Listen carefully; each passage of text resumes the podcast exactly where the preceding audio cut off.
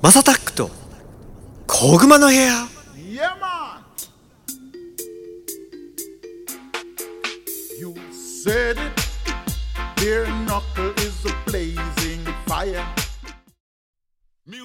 はい皆さんおはようございます。こんにちは。こんばんは。お疲れ様です。ハイタイムズのまさたっくです。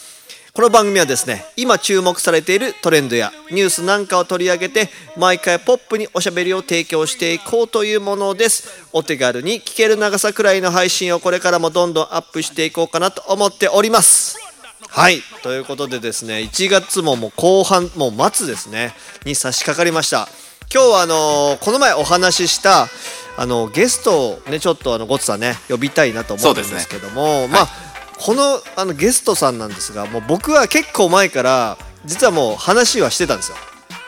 あの出てくんないって言ったら「出たよ出たよ」とは言ってくれてたんですけども、まあ、ちょっと今回ねちょっといろいろ満を持してですね 2023年になったからちょっともうぜひちょっと必要な解禁ということで。ゲストということでお呼びしたいと思います。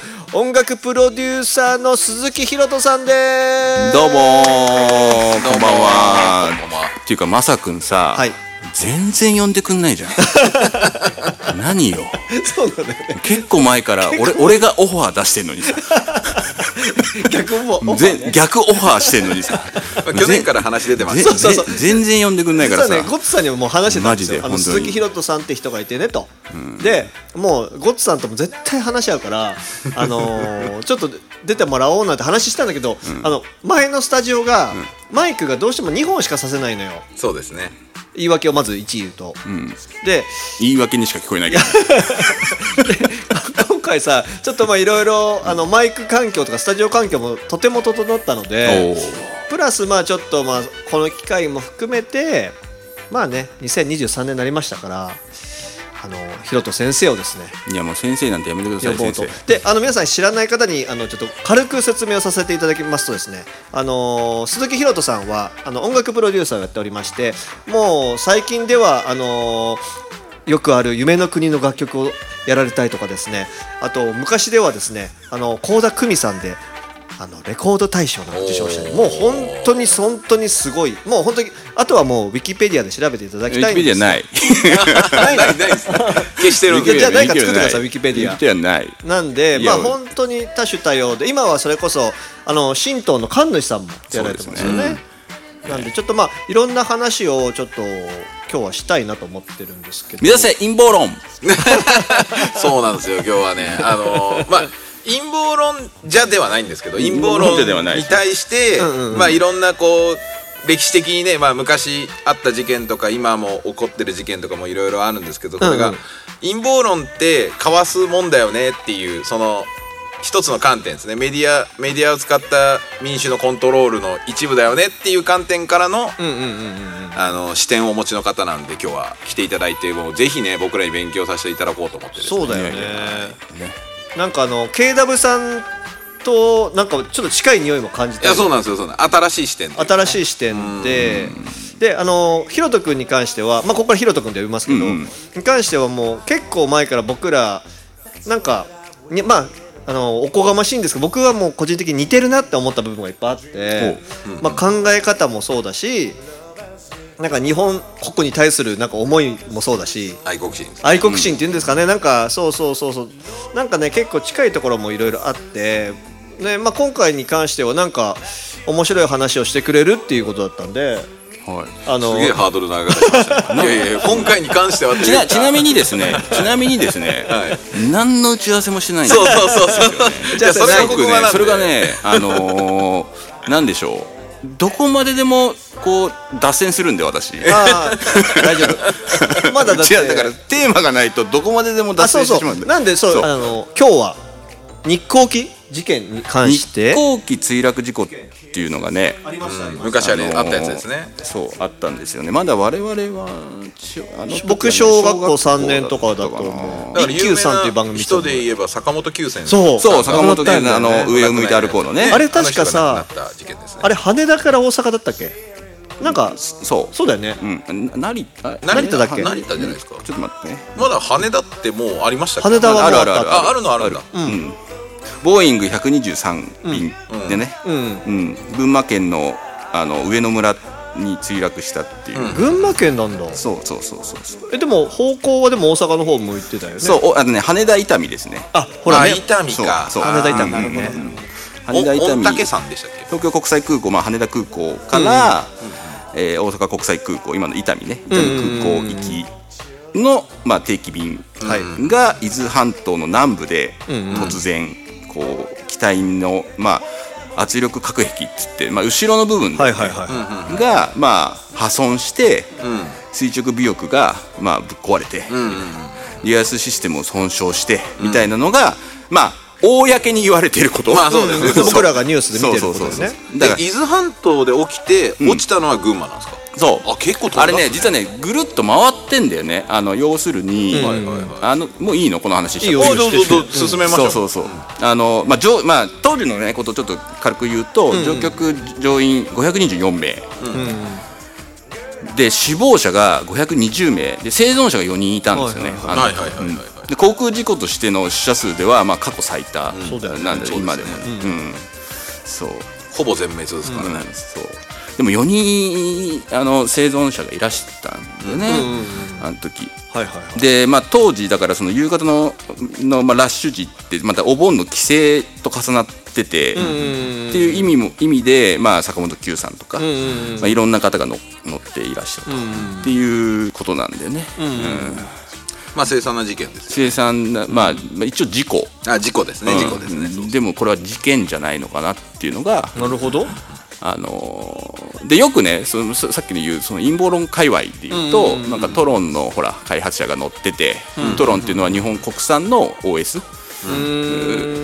の乗っててそのそれが10名ぐらいのかな。なんかのその開発者が全員亡くなっちゃったんだけど、だからそのそのその後、まあ、Windows とかができてみたいな感じでそのそのその要はトロンのそれをもしかしてそれを狙ったんじゃないかとか、じゃあるんだけどそれは本当に陰謀論なんですよね。うんなるほど。そうそうそう。で、なんかその当時のそのあの時って1987年の6月19日に実,、実あじゃないええーっとねじゃないその前だ1978年の6月2日に伊丹空港で尻餅事故を起こしてんだよね。飛行機が。その同じ機体が。はいはいはいでそれの一応その事故調査委員会がまとめた報告書として公表されてるのは、その尻餅事故のボーイングの圧力隔壁の不適切な修理による破損事故と推定されてるっていうのが、はい一応事故調委員会のまとめたものなんだけど、その内部隔壁が要はう破損するっていうのは後ろの尻餅事故によって半分要は直すわけよ。うんうんうん後ろの部分後ろの要はお尻の部分ね、はいはいはい。飛行機の。でそこが内部からはは破損したっていうこれについては、もういろんな学者がまあまあいろいろ検証してて、内部じゃないんじゃないかっていう、それちょっと成立しないよねっていう話に、なってて実は、でこの自己調委員会のこの話って実は、そのちょちょっとエビデンスとしても弱いし、うんうんうんそう。いくらなんでもそのボーイング社がさ、しかもあれあの時にもちろんその当時そのが発表された時はボーイング社自体はそれを否定してたんだけど1ヶ月ぐらいで実は我々がみたいな話になったんだけど、はいはいはい。それもちょっとどうなのみたいなことを言われてじゃあ内部からの破損じゃなかったら何なのっていううんうんうんこと、え内部じゃ内部から、要は亀裂ができてえその垂直尾翼が壊れたんじゃなかったら何なのっつったら外部でしょ。外部ね外圧だよねっていう、外圧なんてどうやってかけるわけ？っていう話になってるわけよ。でまあそこでもいろんな説があって、はいはい。まあ、例えば隕石が落ちてきたとかなるほどななんかるほど。氷とかでも隕石って、まあ、単純にすごい速度で落ちてくるから、まあまあ、すぐもうすすストーンとこうスパッとこうああもう見えないレもうベルもうもうもうもはいうはい。ぐらいだから、まあ、それもないよねっていうとことか、まあ、いろいろある中で、実はそのその後ね、あの日航機123便墜落の新事実っていう青山東子さんが、はいはいはい。あの元そのこれは日航のあの客室乗務員の方なんですけど、はいはいはいはい。その辞められた後にしっかりそのあの東大だったかななんか大学院までちゃんと行って、でそんでしっかりとした検証をしてるでまとまってる本があるんですけど、うんうんそれをね、ん。実はちょっと前にね、ちょっと読み始めたらねうんうんえー、みたいな。興味深い。何何？話なのよ、はいはいはい。これ。いやだから内部じゃなかったら外部だよね。外部だよね。ただひ飛行機って飛んでるよね。そう。で、あの時にいや要はコントロールだ一部そのいわゆるボイスレコーダーが、うんうんうん。まあ、公開すまあ俺はリークだと思ってるんだけど、はいはい。リークされてあリークなんとかだったかな、んうん。でそれはあの要はやり取りがずっと、まあ、あのいわゆるブラックボックスってさ、はいはいはい。あのボイスレコーダーともう一個、あの飛行機のどういう操縦をしてたかっていうのも一応記録されてるんだけど、どうもそれも改ざんされてるっていうか要はどういう運航をしてたそうどういう操縦してたっていう確信をつくところが全部削られててへえ。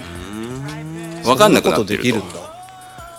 っていう話なわけよこれ、そうそう。でね。改ざんできるそれブラックボックスをいじれるのは、ボーイングだけなんじゃないですか？ボーイング作って。いやいやあのは要は日本航空が持ってあ JAL が実はもうはいはいはいだよね。だから誰が今でもね裁判してたんじゃなかったかな。確かそれを要は公表しろって公表しろって。いうそういう裁判を確かしてたと思う。えー、なんか何それ。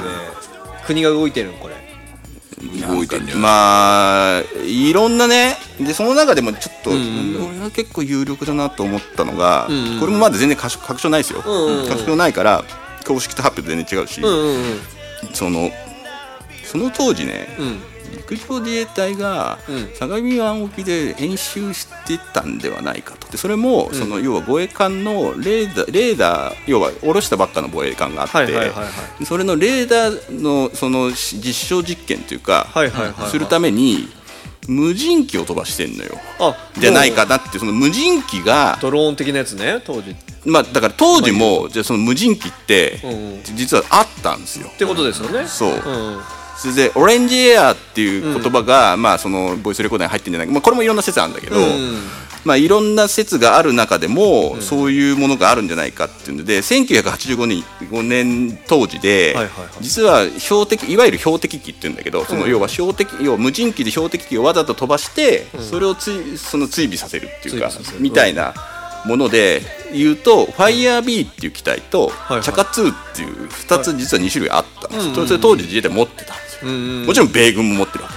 それはオレンジ色してるわけですよ。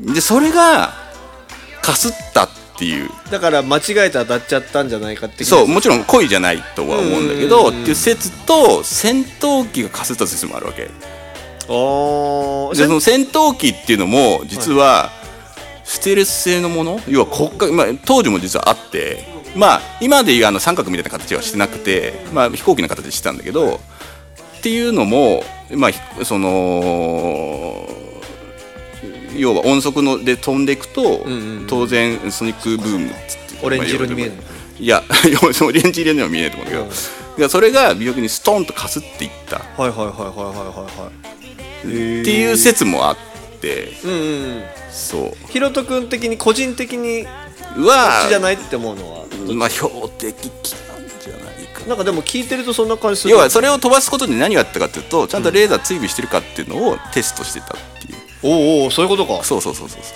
怖っ。うでそれがかすってしまった。本当はだから外そうと思ったけどかすっちゃったってことでさあの横田の区域要要はよく米軍のね区域って空だけじゃなくて実は海の側もあって、はいはい相模湾沖っていうのはその米軍のそのそのそこの地帯に要は飛行機が入っちゃったんじゃないかっていう説もあって。それ何年にあったの？1980何年？あれ90年1985年の8月12日だね。ああそっかそっかそっか、そう。いやあのウィキリークスのさ、うん。スノーデンとかがうん。横田基地に昔いたって、そういたんだよね。いたんだよね。そういたの。だから今時期的にちょっとでもいないその時期はいないのか90年代なのかなとでねこの85年っていうのは何が起きたかっていうと時の政権中野中曽根中曽根さんだ。内閣だはいはいはいはい。ったんですよねであの時って今でもほら防衛費に2%どうのこうのって話あるけどさ、うんうん。あの時は実は1%で問題で、なんかいわゆる大転換しなきゃいけなかった時期ではあるんだよね、その時に。だからそれを要するにその時にもしもし万仮によ仮に例えば自衛隊が起こしたか米軍がなんかわかんないけどどっちかがやったとしたらそのそのいわゆる自衛隊に対する風当たりが一気に変わって、要は防衛費1%っていうのも吹っ飛ぶんじゃないかって。あー確かに。うん。そうだよね。それは無理だよね。っっていうような話があるねっていうねだこれもだから変な話まあ陰謀論とかってよくあるのはさそのうん要は陰謀論を陰謀論で巻くっていう。うんねゴッツさんね。はいそうですね。いわゆるあれはだからソビエトでしたっけ？そうソ連が始めた手法ですね、ソ連とあとその当時のドイツのゲッペルスですね、あー。ああいつらのはい。情報戦の中で生まれたもの生まれたのがまあだからわざと陰謀論としてそうですそうです。いやい情報いっぱい流して要は要は要は本本質上わからなくする。なんか今の世の中みたいだね。そうですそうです。そうなのよ。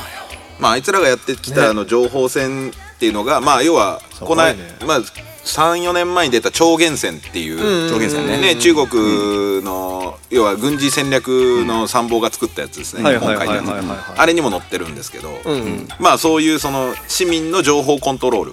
まあせんせんマインドコントロールに近い洗脳に近いそのあの世論の形成のコントロールですね。うんうんうん。それに使われる手法の一つであるね。っていう話はまあ僕も広津さんとはしてて。うん。なるほどね。で今回そういう話をしようよっていう話でいや今日はまさ来てもらって。に今の時代なんかもうねこのワクチン問題しかり、マスク問題しかり、うん。なんかねこのコロナが本当あったのかどうかしかりなんか結構いろいろそんな感じしちゃいますよね。そうあとはまあアメリカ大統領選挙もそうだしねあれまあいろいろねロシアまあウクライナも情報戦のの中でまあいわゆるプロパガンダとうん。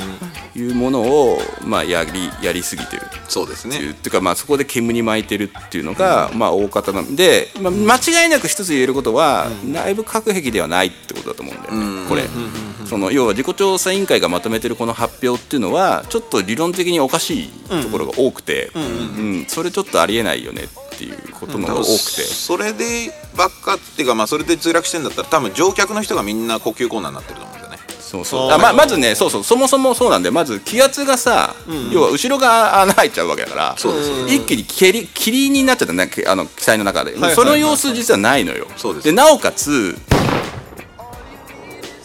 今皆さんが聞いているのは「小熊の部屋 with マサタック」そんな感じ。KW 社員まだまだいろんなことを話し続けていくぜ。Yes 先生パイロットのそのボイスレコーダーは、酸素マックスしてる形跡がないのよ、うんうんうんうんそういうノイズになってないから、うんうんうん。ってことは気圧機機内の気圧は保たれてたってことは内部核撃石ではないんじゃないか。になって、急に変わるっていうのでもないんじゃないかなっていうのがあるのと、まあ、もっといろんな検証があって、もうそれはちょっと理論的にありえないなっていうところが、まずそこが多分まず本筋だと思うんだけど、それに対してはねやっぱ国は何もやっぱりそうですね、こう巻い巻いででも巻いてますよね確実に。なるほどね。でもねこれ事実としてね、その後ね日本って、ボーイング車しか買ってないのよねほとんど、本来ほらエアバスとかも、まあ、最近はさ、もうエアバスがさあるけどあるある。そのそのそのその1985年の後は、ほぼほぼボーイングにまとまったんだよねそうですね。日本っていうのは。それもなんでっていう俺はゆすられてんじゃないかと思ってるよ。わかんないよ。わかんないよ。まあ事実をわかんないよ。隠すわかんないよ。協力をねあくまでもね。これはあくまで推測ね。そう。まあまあまあ、んない。全然それもありえる話ありえない全然ありえるでしょ。今の現代でもやっぱりちょっとゴリッとした商売するじゃないですかアメリカって、押し付けるとかかい、ね、そういうのをやるから、まあ全然昔からやっててもおかしくないし。そう。もともとそういう国ですからねアメリカは。すげえなでその当時、実はその御巣鷹山には墜落するわけなんだけど、それが分かるのが翌日になってからになっちゃってで一番最初は別の場所っていう情報がバーンって流れて、要は地上部隊はそっちに行っちゃってて、はいはいはいはでも間違いなくヘリも飛んでるし戦闘機も飛んでんのよ。いうん要するにもうあの SOS が出た時に、もう戦闘機2機飛んでるわけよ、でもば分かってるはずなんだけど、なぜかなぜか翌朝までへえ。なんで？それ。っていうね。ですね。でこの本読むと、まあその辺のことも実は書いてあったりもするんだけどなんでそんなことするあまり言うとほらネタバレになっちゃうからこの本です。いやいやいやぜひこれねででもねこの本って実はね当当時要は本屋大賞にも選ばれ今学校図書に指定されてるんじゃないかなぐらいちゃんとしてる本なわけ、でいわゆる日航機墜落事故っていろんな説があっていろんな本がもう山のように出るんだけどいわゆる陰謀論みたいな本からいろんな本が出てんだけど、この本はそういう意味では結構結構確信をついてんじゃないかなっていうちゃんとエビデンスも元にそう。でそれをするためにわざわざね、そのこの青山東子さんっていうのはそそのしっかりと学位を取って、それをやってる研究としてしっかりこうできるように一個一個エビデンス取ってるんだよね。えそれはそれを読んどくとじゃあじゃあ今回のこの事件ってボーイングを買わされるために起きた事故なんかとか思うって感じ？あいやいやそうじゃなそくて。れじゃないね。そうじゃないね。そこととは違うんだそう,、そうですね。日本の不祥事をそう。日本の使用ではアメリカがかばったかばってそのその要はかばったのかでも分かんないってこれこれ自衛隊じゃないかもしれない。かもしれないし。だって同じように、そのいわゆるそのオレンジエアと言われてる機体は当然米軍も飛ばせるわけだから。そうですねそうだよね。どっちがやったっていうのはまだ確証はないんだけどでも何かがよ何かがぶつかって何かがかすってでよくねこの話すると、だったら戦闘機とかそっちも落ち落ちてるはずじゃんっていうこと言うんだけどこれ海外でも例があるんだけど要は単純にジェット機とあれは、うんと747だったかな。ちょっとちょっとうろ覚えだけど、といわゆる民間のいわゆるプライベートジェットがぶつかったっていうのがあるんだけどプライベートそのその要は何そのプライベートジェット側は気づかないで、そのままちゃんとあの降りてんだけど、そのジェット機側要は航空機側は墜落したんだよね、うんでそれもそれは全然ありえるらしくて鋭利な感じの鋭いところでストンとかすって気づかないとこととかも結構あるみたいで、ああるんだね。そう。だからそれはその戦闘機なんかもなおのことをはいはいはいはいはい。そうじゃないかなって。だからいわゆるそのステルス例えばねその米軍機のステルス性の高いものがぶつかったとしたらそれ国家機密だったから当時、それは発表できないよねっていう、絶対無理だよね。うん、ことなのか、まあ、何かしらのことが起きてんじゃないかなっていう。一応そのさっき言った自衛隊じゃないかもしれないっていう話の中で、まあ要は当時訓練艦でいう東っていううん。東ね。護衛艦が飛ばせたんですよ。そうファイアービーとかそうファイアービああいうのねーそうなんですけど一応そのと時の公表では呉にいるんですよ。広島の。ね。広島の呉にいたんだけど、はいはいはい。それもさそうですね。分かんないんですよね。これ。これいやあのあのなんかほらあれなんだっけ？なんかあったじゃんその要は書き換えちゃったやつ。んありましたね。そうそうそうどっか派遣されてる PKO かなんかで派遣されてる時に、あの時は犬田防衛大臣だったかな。なんかの時にさ。そうそうあのかいイラクイラク戦争の時じゃないですか。イラクの時だったっけ、はい。だからそんなのどうにでもなっちゃうそうそう。結局書き換えればっていうまあだけどいろんなとこはありますよね。その辺はね。自衛隊かもしれないし他の文かもしれないんだけど結局は全てを追求できてるわけじゃないしやっぱりそのいまだにその裁判がねあの広津さんからも教えてもらいましたけどいまだに裁判でこう公表しろとかやってるぐらいですから、そういまだにやってんだできないんだだからステルス性の高い戦闘機無人かもしくは米軍の無人機とか、うん。そうが自衛隊の無人機が垂直尾翼付近に当たった。でこれはだから直撃ではないってことだね、うん。ちょっとちょっとかすった。うんうん。もうそれだけでもね機体に亀裂が入りますからねのがあと例えばさっきの話に戻ると、その要は地上の要はいわゆるあのーまあ救助に行ったのが、まあ、翌朝になってしまったっていうのも、まあなんかちょっと変な話何かを隠すための時間稼ぎを夜中やってたんじゃないのかな。あーそっかそっか。例えば何かぶつかったっていううん。決定的な証拠になっちゃうとそれ問題になっちゃうもんね。そう。ああそれでそれをはめちゃくちゃありえるね。でなんかねそのそれその目撃情報もめちゃめちゃ要は自衛隊のヘリが飛んでてその要は何何回も何回も行ったり来たりしてるっていう目撃情報もあったりとかして、夜中。ありえるね。夜中にね。でなおかつこれも当時検視に当たった人の医者が言ってんだけどすげえな。死体がねの遺体の燃え方がちょっとおかしいってう話もあってこれも当時から話題になってたんだけど、要はもう跡形もない感じに焼けちゃってるわけですよ。ほうほうほうほうほうほう。うん、それは要するに地面普通はでとあの時雨降ってたから地面側はそんなに焼け残るらしいんだけどそれも要両両側とも真っ黒になっちゃってる。うわ怖っ。で何かその辺の成分調べるとなんかベンジンが出てきてでこれってガソリンなんだけど航空機ってガソリンじゃないのね燃料、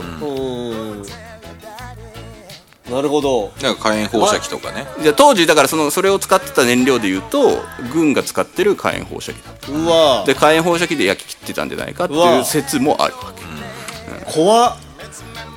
そうなんですよね。いろんなだけどそのまだ確定した情報ではないんですけど不可不可解なことがいっぱいでそうあるめちゃめちゃあるわけよ。めちゃめちゃあるんですよ。不可解なことだらけだ。なんだよそれ。うわすげえな。だからそういうのが要はじゃけそのいろんな情報でもうごまかす。ごまかしてる。でもだからそういうだだからこそ陰謀論みたいなそういうトロンの話もそうだし、はいはいはいはいあなるほどね。さっき言った。そっちでごまかしちゃえってやつ。でもトロン自体は今でもね実は日本の中で生きてて、H2A ロケットとか、まあ、いろんな中で使われてんだよね今トロンって。開発者自体がた確かまだご存命だったと思うんだけど、ね、トロンっていうのは日本。日本製の OS, OS ですね。いわゆる Windows とかまあ Mac とかね。とかの、うんいわゆるそうそう、はいオペレーティングシステム、はいはいはい、すげえ。いやーでもそういう風にまくられてるのかもしれないよね。そっちをルフする人たちも出てくるのもあるもんね。いやめちゃめちゃいるんですよ。だから検証してる人たちもいっぱいいて、それはあると思うんだよね。でね俺ねあの時うっすら覚えてるのが、当時ねあの人生初の東京ディズニーランドにあらてあら。かわいい。でなんか家に帰ってた時にテレビで乗客名簿がずーっと読み上げられてるのシーンをね今でも鮮明に覚えてる俺も覚えてるよなんかね俺その時なんかドラマの一休さんっていうのやっててうんうん。一休さんうちのおかおかんと見てて、ん。で一休さん見てたら「緊急ニュースです」みたいな感じであもう一休さんも終わりもうそこ一休さんされちゃったもん。でその後わーって 流れていってで「え何何何?」みたいな。でその坂本九さんのなんかなんかニュースがずっとあそうそうそうそうなんかな何が起きてるのかあんま分かんなかったけど暗くなっちゃったのをすごい覚えていやだからさ、まあまあ、ちょっと話しとくちょっと前の安倍さんのあの事件の時もさ、あの日の次夜とか次の日ぐらいにもうあの要は宗教のなんちゃらかんちゃらって話って出てたじゃん。出てたね。でもさそれってさ冷静に考えると犯人が言ってるだけの話だって。そうですよ。本来はね。本来はさそこを全部知っててそこを鵜呑みにすんのって話じゃん。いやそうですそうです。それがだって今まで来ちゃってたよ。だって、あのいわゆる統一教会問題のところまで来ちゃってんだけど、それちょっとおかしくないっていう。要は何かを隠すためいうさっきのにやつだね。わざとリークしてんじゃないのっていう。こっちを膨らませとこうやつそうそうそうそうそうそう真実はちょっとこっちやるんでそうそうそうこっち膨らましておきます。だって冷静に考えてそこのそこの部分だけ考えてもおかしくないいおかしい。だってあれだってあの日結構発表早かったわけですよ。なんかの宗教。で統一教会っていうのは結構後だったと思うけど、うん。まあいわゆるそれなんか宗教絡みでうん。ってことにしちゃったわけじゃん。しちゃったね。で政治で今やもうもはや政治と宗教みたいな話になっててそうですね。全然関係ない話になってるわけじゃん、うん。だって。いやすげえな。これちょっと皆さんちょっとどう思いました？これは考えさせられたんじゃない？これ。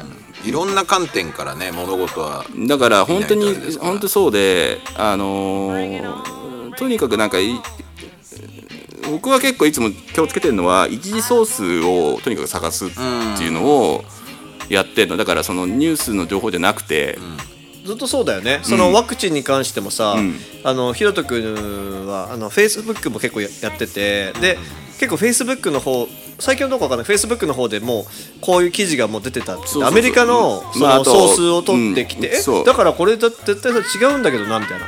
ちゃんと。記事もそうだし、ね。まあ、論文もそうだしあとな何をもってっていうのはいつも心がけてるっていうか、うん。そこやんないと要は鵜呑みにしちゃってると、だってそもそもさ日本の情報ってもうアメリカの要特に海外のなんてさ要はアメリカからの情報でしかないから。そうですちょっとねいじられちゃってるからそう完全にそれがそのまま放送されてるだけだから、うん。いや本当なのみたいな、いやいやそうだいよね。やもうめちゃめちゃ疑り疑うから俺オールドメディアに乗っかるともっと変な風になっちゃうもんね。そう。いやーちょっとひろと先生ちょっと時間なんですけどまたちょっともう一個ぐらいなんかねぜひ話を聞かせてもらいたいいや行きましょうよどんどん。と思います。ちょっとじゃあ一回締めますね。はいはいということで今後も次々に配信していく予定です。毎日の通勤通学時間家事の合間休日のブレイクタイムなど少しの時間にでもちょこちょこ聞いてもらえたら嬉しいです。ということで今日はゲストに鈴木ひろとさんそして今日もコツさんありがとうございました。ありがとうございました